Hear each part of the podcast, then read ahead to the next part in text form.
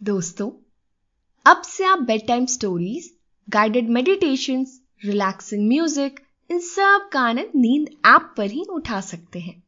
इसके साथ ही नींद ऐप और वेबसाइट पर आप नए स्लीप प्रोडक्ट्स जैसे sleep gummies milk mix sleep tea की जानकारी पाए। इन प्रोडक्ट्स की आपको ना ही कोई आदत लगेगी और ना ही इनसे कोई साइड इफेक्ट्स होंगे।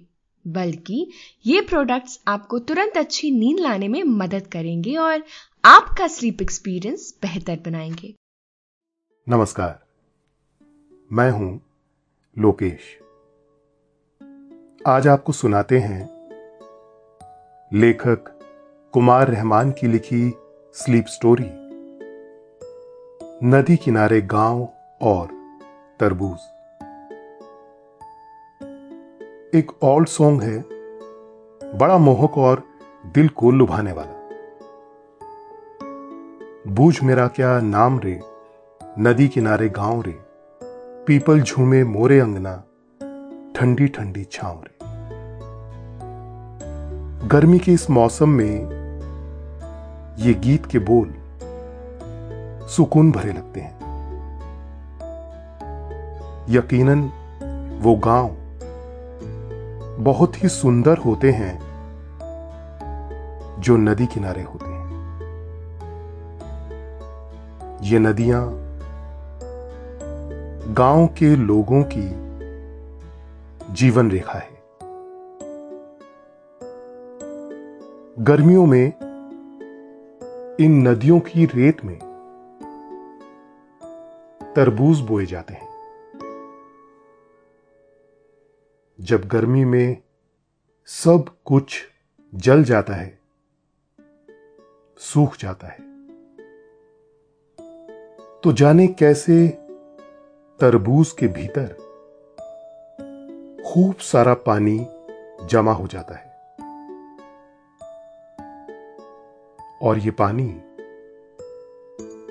मिठास लिए इतना लज्जतदार होता है कि कितनी भी थकान हो, प्यास लगी हो, ये इंस्टेंट एनर्जी देता है। यही वजह है कि गर्मियों में तरबूज खूब खाया जाता है। तो आज हम आपको ले चलते हैं बचपन की उन मीठी यादों में जिसे आप पीछे छोड़ आए हैं। बचपन के दिनों में आज जैसे छोटे छोटे तरबूज नहीं होते थे। एक एक तरबूज दस दस किलो तक के होते थे। एक बहुत बड़ा सा तरबूज घर में आता और फिर उसे ठंडे पानी में डुबो दिया जाता। दिन भर पानी में पड़ा, वो गोते लगाता रहता। ताकि खाने के वक्त तक ठंडा हो जाए। उसके बाद शाम को एक बड़ी सी सीनी में रखकर तरबूज को काटा जाता। उस पर काला नमक और जीरे का पाउडर छिड़का जाता। फिर सभी उसे कुछ यूँ खाते मानो दुनिया की सबसे बड़ी नियामत हो। वैसे गर्मी में तरबूज नियामत ही है। तरबूज की ऐसी ही एक दावत के सफ़र पर हम आपको ले चलेंगे। लेकिन पहले आप अपने आसपास की सारी लाइट्स ऑफ़ करके आराम से लेट जाएँ।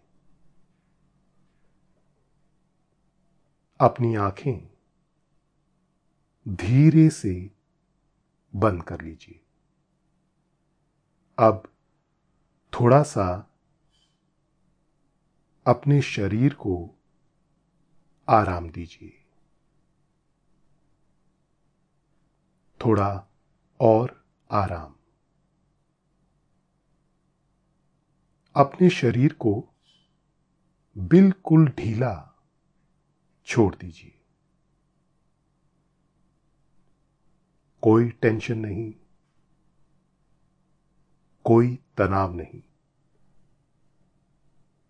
अपने दिमाग में चल रहे सभी विचारों को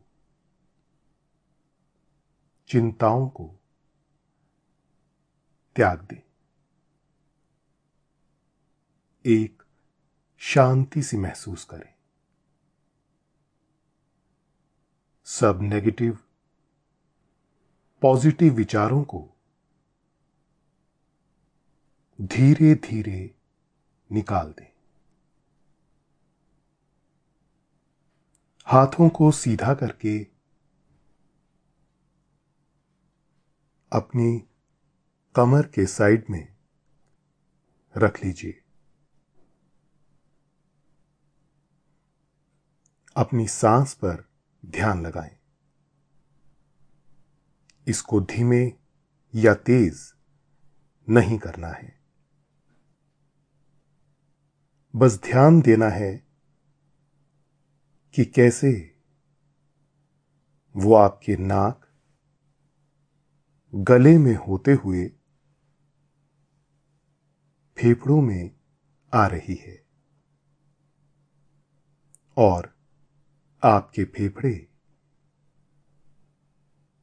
फूल रहे हैं। और कैसे? वो आपके फेफड़ों से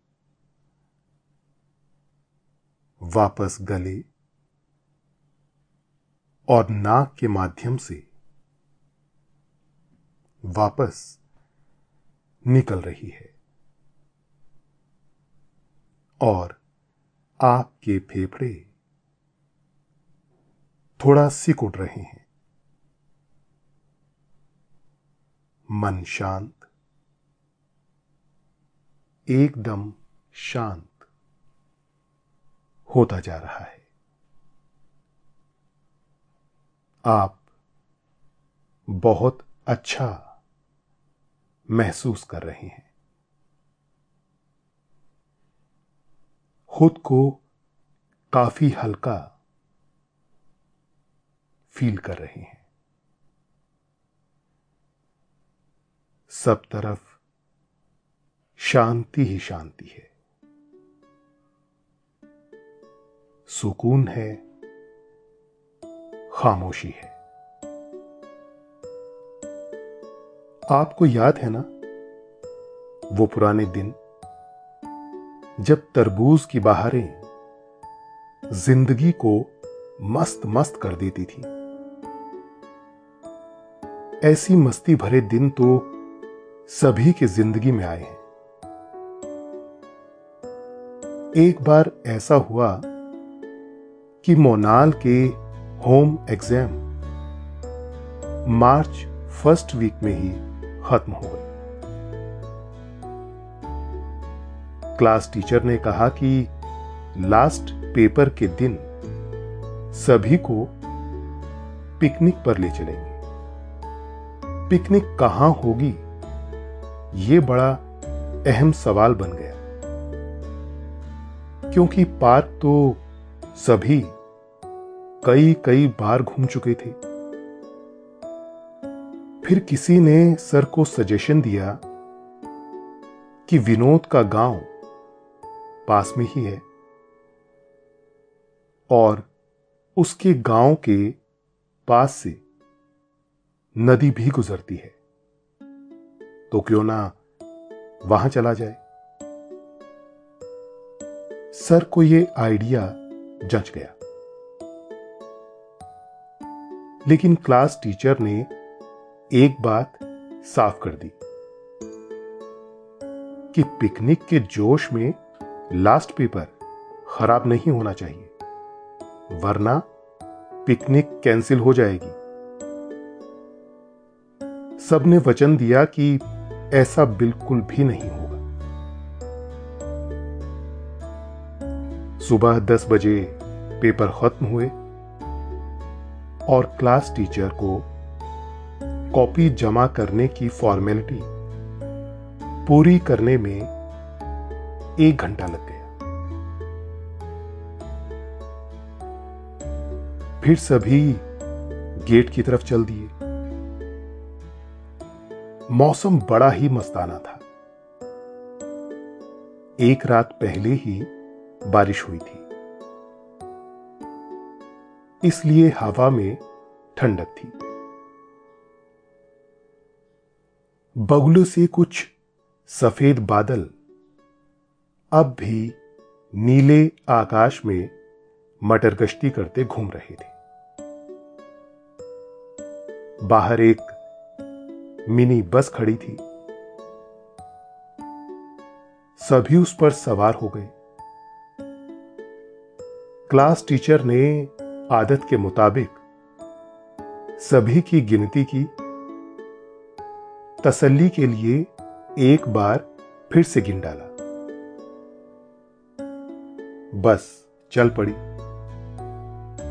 कुछ देर में शहर पीछे छूट गया।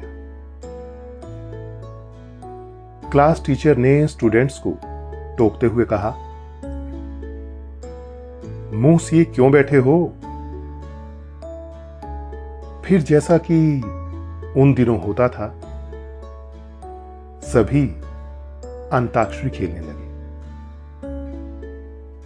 खूब खूब गाने गाए गए। एक से बढ़कर एक। शाम में खूबी यह थी कि वो लड़कियों की आवाज़ में भी गा लेता था।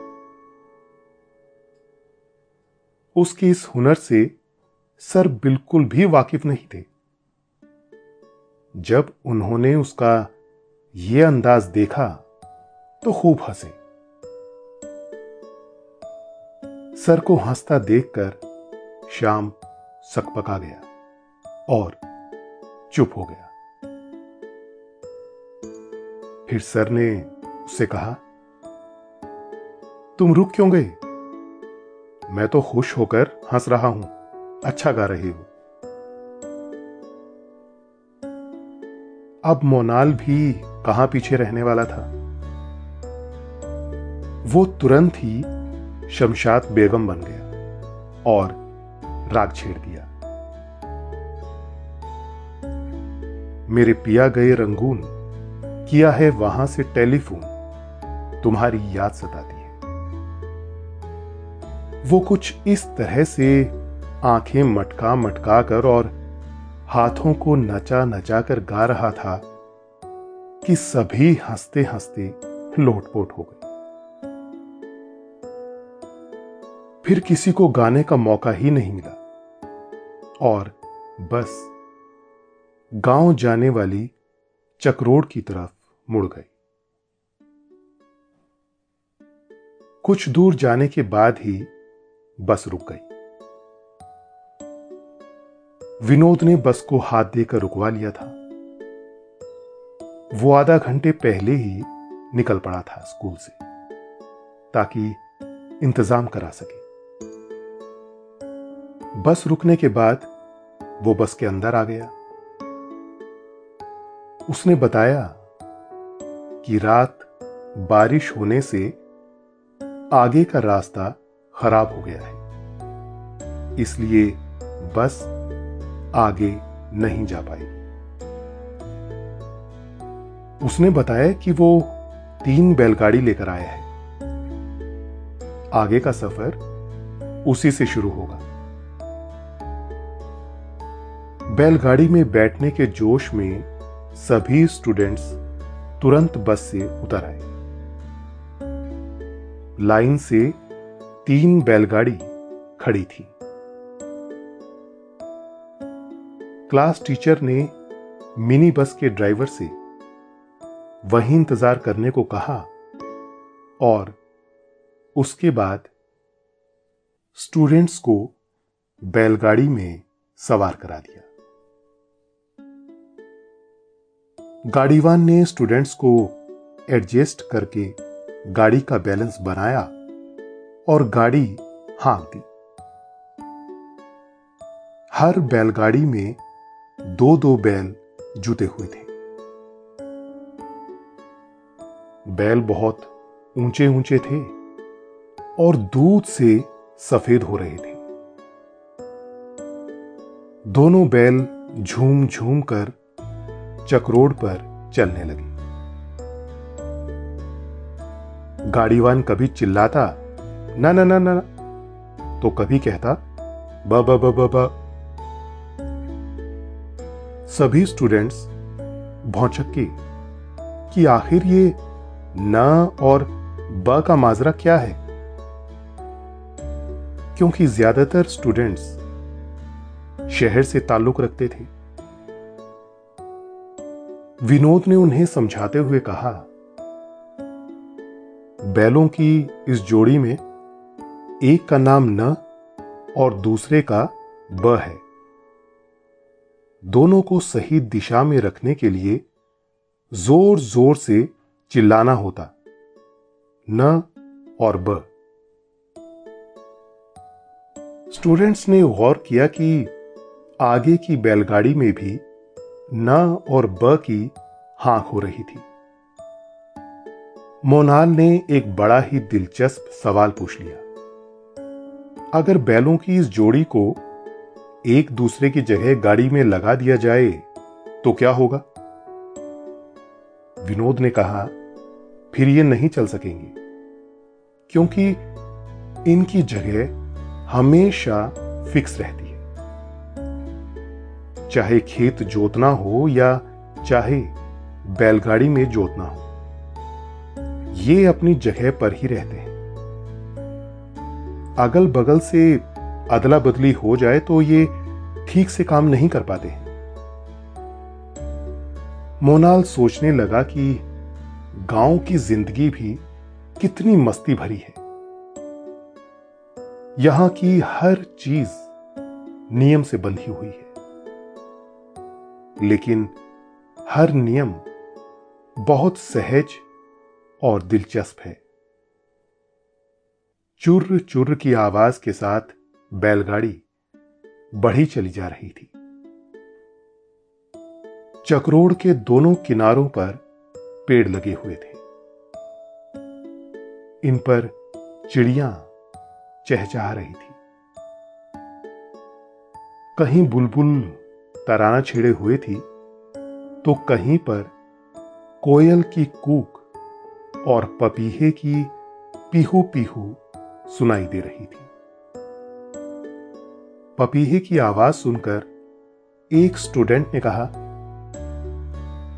देखो देखो, पपीहा अपने साथी को बुला रहा है। कह रहा है, पी, कहा? पी, कहा? उसकी इस बात पर सभी खूब हंसे। एक जगह चक्रोड़ पर ढेर सारी गौरैया ज़मीन पर बैठी दाने चुग रही थी। बैलगाड़ी जब नज़दीक पहुँची तो वो उड़कर पास के पेड़ पर बैठकर ची ची करने लगी। तभी आसमान पर एक टिटिहरी शोर मचाते हुए गुजर गई। कितना खूबसूरत दृश्य है यहाँ का, मोनाल सोचने लगा। सब कुछ कितना शांत और सुंदर है। कुछ देर बाद गाड़ी विनोद के दरवाजे पर पहुंचकर रुक गई। नीम तले कई सारी चारपाइयाँ पड़ी हुई थी। विनोद ने सभी को वहाँ बैठा दिया और फिर सभी ने जलपान किया। इसके बाद सभी नदी की तरफ़ पैदल ही चल दिए। सभी जाकर एक जगह रुक गए। नीचे की तरफ़ काफ़ी दूर नदी बह रही थी। धूप में उसका पानी चांदी की तरह झिलमिल कर रहा था। जहाँ सभी खड़े थे, वो जगह तकरीबन दस फीट की ऊंचाई पर थी। एक ढलान वाला रास्ता नीचे की तरफ़ जाता था। सभी उस ढलान से दौड़ते हुए नीचे पहुँच गए। कुछ दूर जाने के बाद कई स्टूडेंट्स ठिठक कर रुक गए। वो बहुत गौर से तरबूज की बेल देख रही थी। बीच बीच में गोल मटोल से बड़े बड़े से तरबूज पड़े हुए थे। खूब हरे हरे से। तरबूज तो सभी ने खाए हैं। लेकिन उन्हें उगे हुए देखने का अनुभव नया था। कुछ स्टूडेंट्स तो उन्हें उठा उठाकर अंदाज़ा करने लगे कि वो कितने वज़न के हैं। मोनाल ने तो एक ऐसा तरबूज चुना, जिसे उठाने में उसे दम लगाना वो तरबूज अंदाजन दस किलो से ज़्यादा वज़न का था। तरबूजों के पास यूँ भीड़ देखकर एक कुटिया से एक लड़का निकल कर आया। वो तरबूजों की रखवाली के लिए ही यहाँ रहता था। उसने नदी किनारे एक छोटी सी कुटिया बना रखी थी। विनोद को देखने के बाद वो समझ गया कि ये सब लड़के उसके दोस्त हैं और तरबूज खाने आए हैं। उसने ठोंक बजाकर चार पाँच छोटे बड़े तरबूज बेल से काटकर अलग किए।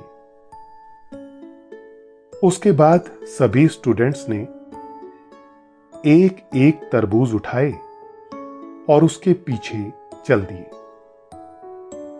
उसने नदी किनारे रेत को खोदकर बनाए गए एक गड्ढे में तरबूज रख दिए। उसके बाद उस रखवाल ने एक नाली की रेत हटाकर रास्ता खोल दिया और गड्ढा नदी के ताजे साफ़ पानी से भर गया। तरबूज उसमें डूबने उतरने लगे। ऐसा तरबूज की गर्मी निकालने के लिए किया जाता है। सभी लड़के कुछ देर खड़े उन्हें बहुत ध्यान से देखने लगे, मानो कोई तमाशा हो रहा हो। फिर सभी क्लास टीचर के साथ उस छोटी सी कुटिया में लौट आए। कुछ लोग वहाँ पड़े तखत पर बैठ गए। कुछ खड़े रहे। सभी लड़के बारी बारी से उस रखवाले से तरबूज के बारे में पूछने लगे। कोई जानना चाहता था कि उसे बोते कैसे हैं? कब बोते हैं? क्या इसे सींचना भी पड़ता है? कितने दिन में तरबूज तैयार हो जाते हैं? कैसे अंदाज़ा लगा लेते हो कि तरबूज पक गया है? ऐसे ढेर सारे सवाल। रखवाला भी बड़ा ही होशियार था। उसने सभी सवालों के जवाब तसल्ली बख्श दिए। जिन लड़कों को तैराकी आती थी, सर ने उन्हें नदी में नहाने की इजाज़त दे दी। सर खुद भी अच्छे तैराक थे, लेकिन वो किनारे खड़े होकर निगरानी करने लगे। नदी में ज़्यादा पानी नहीं था, लेकिन फिर भी उन्होंने किनारे ही तैरने के लिए कहा। सभी ने नदी में खूब गोते लगाए। जो लड़के तैरना नहीं जानते थे, वो एक दूसरे पर पानी उछालकर खुशी मनाने लगे। कुछ देर तैरने के बाद सभी बाहर निकल आए और फिर तरबूज की दावत का दौर शुरू हुआ। रखवाले के पास एक छुरी थी। उसने तरबूज के कई सारे फांक कर दिए। और फिर एक पुड़िया से निकालकर काला नमक और जीरे का पाउडर उन पर छिड़क दिया। ठंडा, मीठा और रसीला तरबूज सभी को बहुत मज़ा दे रहा था। मोनाल ने खुश होते हुए कहा, जो बात इस तरबूज में है, वो शहर में बिकने वाले तरबूजों में कहा। एक दूसरे स्टूडेंट ने कहा, मुझे लगता है कि शहर पहुँचते पहुँचते इसका आधा रस तो सूख जाता है। सभी ने गर्दन हिलाकर उसका मौन समर्थन किया। गर्मी की दोपहरी, नदी के किनारे ठंडी ठंडी बयार और मीठे रसीले तरबूज का स्वाद। बस, पूछिए मत। सभी को इतना मज़ा आया कि सबने पेट भर कर तरबूज खाए। क्लास टीचर रखवाले को पैसे देने लगे तो उसने मना कर दिया। कहने लगा, आप विनोद भैया के ही नहीं, हमारे भी मेहमान हैं। वो साथ ले जाने के लिए तरबूज भी देने लगा। लेकिन सर ने मना कर दिया। कुछ देर बाद सभी वापस से बैलगाड़ी और फिर मिनी बस में बैठकर शहर के लिए रवाना हो गए। लेकिन ये पिकनिक सभी के लिए यादगार बन गई। अभी आपने रसीले, मीठे तरबूज की दावत की यह कहानी सुनी आपके सोने का वक्त हो गया है।